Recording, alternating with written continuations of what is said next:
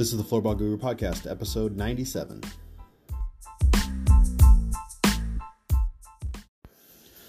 Welcome back to the Floorball Guru Podcast.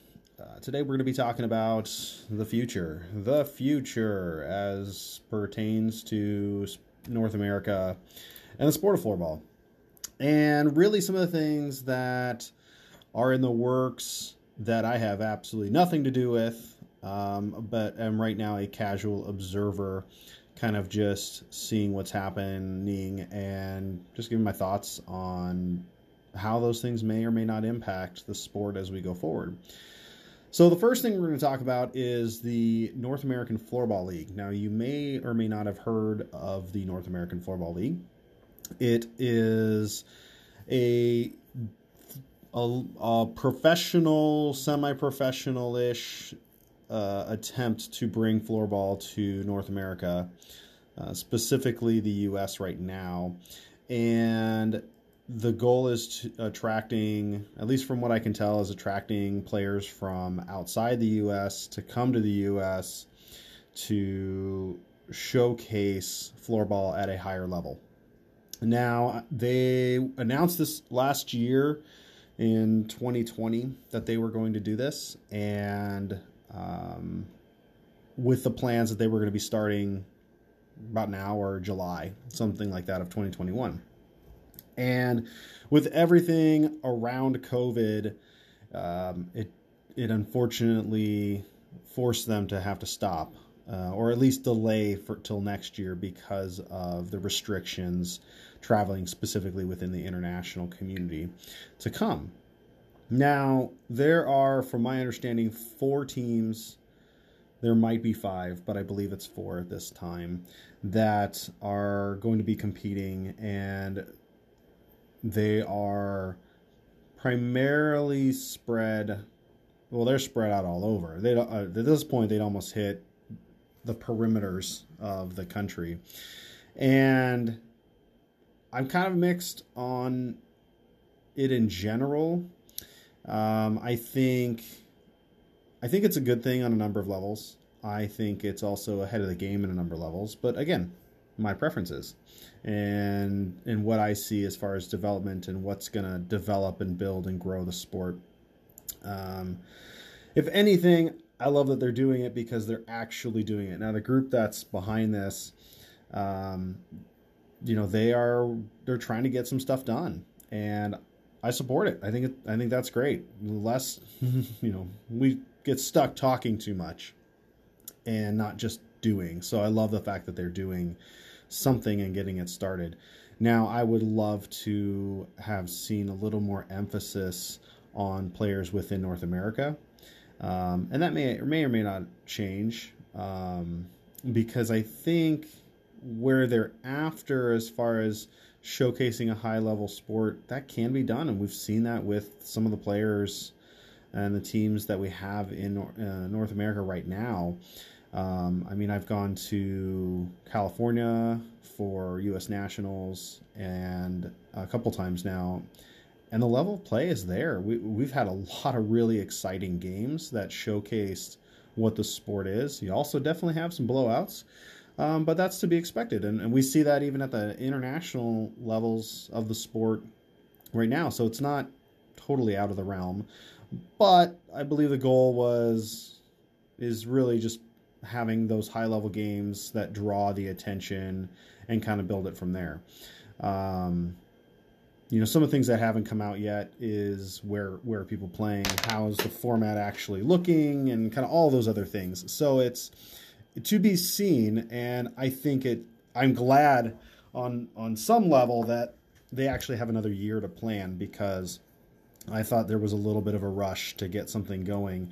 And I think in the long term, having another year to really kind of work through, raise excitement, marketing, kind of all those things, and figure out players and, and whatnot is going to benefit them in the long term. So I think that while some may see COVID having um, a bad impact on it, I think in the long term, this was probably the best thing that could have happened to them because more time, plan, prepare, really figure out what's happening.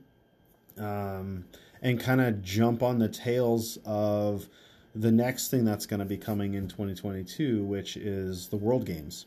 And then you also, in addition to all those things, have the uh, the World Floorball Championships that will be happening um, as well. So there's there's a number of different big events that are kind of going on that they can potentially tap into and ride the coattails, if you will, of marketing to kind of push their league as they move into next summer.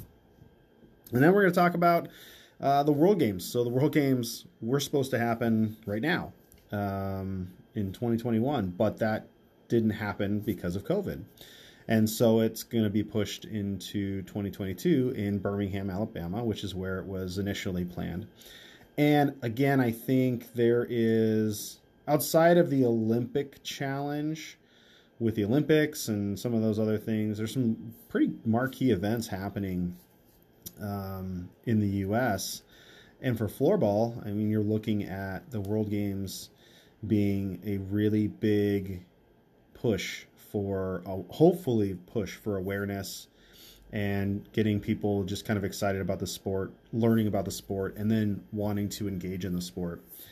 Um, I think there's always opportunity with it. What will be the ultimate impact? We don't know yet. Um, you know, one of the things that in the conversations that I've had with different people is trying to get clinics and leagues and things kind of going leading up to COVID. Obviously, put a big uh, damper on that, but it's more or less a little bit bootstrapped. And that's one of the challenges that you run into with developing leagues and developing programs and some of this other stuff is money money talks and you know there needs to be a, an outside force that's influencing and helping to pay to really drive that factor. Right now we don't necessarily have that that I know of. Again there might be some things going on behind the scenes that I'm I'm not not saying I'm tied into anything. I'm just again casual outside observer based on the conversations I've had. Um, but I'm hoping now that we're about a year out, we're going to start seeing some bigger momentum to push that this is actually coming and and I don't know and most people don't understand the level of play that's coming to the US in this sport. Now Canada and the US will be part of it. Um, as much as I'd love to say, you know, we won't be at the bottom, but given the other teams that are there, we are the two weaker teams. Um, and there's nothing wrong with that. I think the opportunity to be able to play and compete and train and do these things with the likes of Sweden, Finland, the Czech, um, Switzerland. I mean, these are teams that have, are far superior to us in their development of the game and play. But you got to play those teams because you learn so much from that. And just the interactions of with the world games and being around them and having conversations and learning and and from coaching standpoints how do you interact and learn from other people? There's such an opportunity to really grasp that knowledge um, to take that forward. And that kind of ties into the bigger picture of we got to take those experiences and push them forward. But how do we do that again i will always say youth program, youth program, youth. I will beat you over the head with it. That to me is the most effective way and the area we need to spend more time and energy doing. But everyone's different. And I talk about that last podcast, talked about that in blogs. That's all I talk about. Um, that's just where I think it, it, it needs to go. And so that's my focus for it. But I'm hopeful that through the development of the sport, there's more education on what is the sport, why is it different from roller hockey, floor hockey, so on and so forth. And why is it important that we add it to our current sports programming? That's the answers we have to figure out, and then we have to get it in front of people. And hopefully, because of these kind of things happening all in the same time, and and next summer is going to be pretty crazy and, and pretty great for a lot of opportunities for for for floorball. I hope that we can, as a collective, figure out the most effective way to capitalize on it and push it forward. And that's going to be a big challenge. It's not easy to start that. There is, you know, some semblance where you have uh, the central part, if you will, for say USA Floorball Association, and then you've got fractured out even within that, but also with other organizations like myself and and other people that are doing kind of their own things. And then is it under the umbrella of USA Floorball? Is it not? Is it mm-hmm. separate? Is that okay? All this other stuff. But I think the key is how do we get more people playing, consistently playing, and how do we support that going forward? And a lot of it in the end really comes down to dollars. It's you know we gotta we gotta figure out how to get some money infused into the sport for that purpose. And I'm not talking, say, NHL, where the, you'll see the NHL that has put in and oh, they've done floorball this and they've done floorball that. I recently saw San Jose had, did, did a floorball stick, um, and that's great. But again, they're not they're not interested in floorball. They're interested in hockey. They they want to grow hockey. They've got their own issues and their own problems to solve. And if they can utilize floorball sticks to kind of meet that end, um, they're going to do that but that that does not translate and has not translated into floorball programs popping up and consistently sticking around. Um, so we we have that really fine line that we're walking right now, where floorball could turn into floor hockey, where you just play it in in school, or it could be that thing that takes off. We don't know where it's going to go, and that's frankly fun for me. I think it's great. I love the process. It's a blast to learn about it and to be part of that uh, and have an impact on that. But we need to figure out a number of things, and it's it it's going to come down to money in the end. So, you know, if you're listening to this and you want to get involved, please feel free to reach out to me.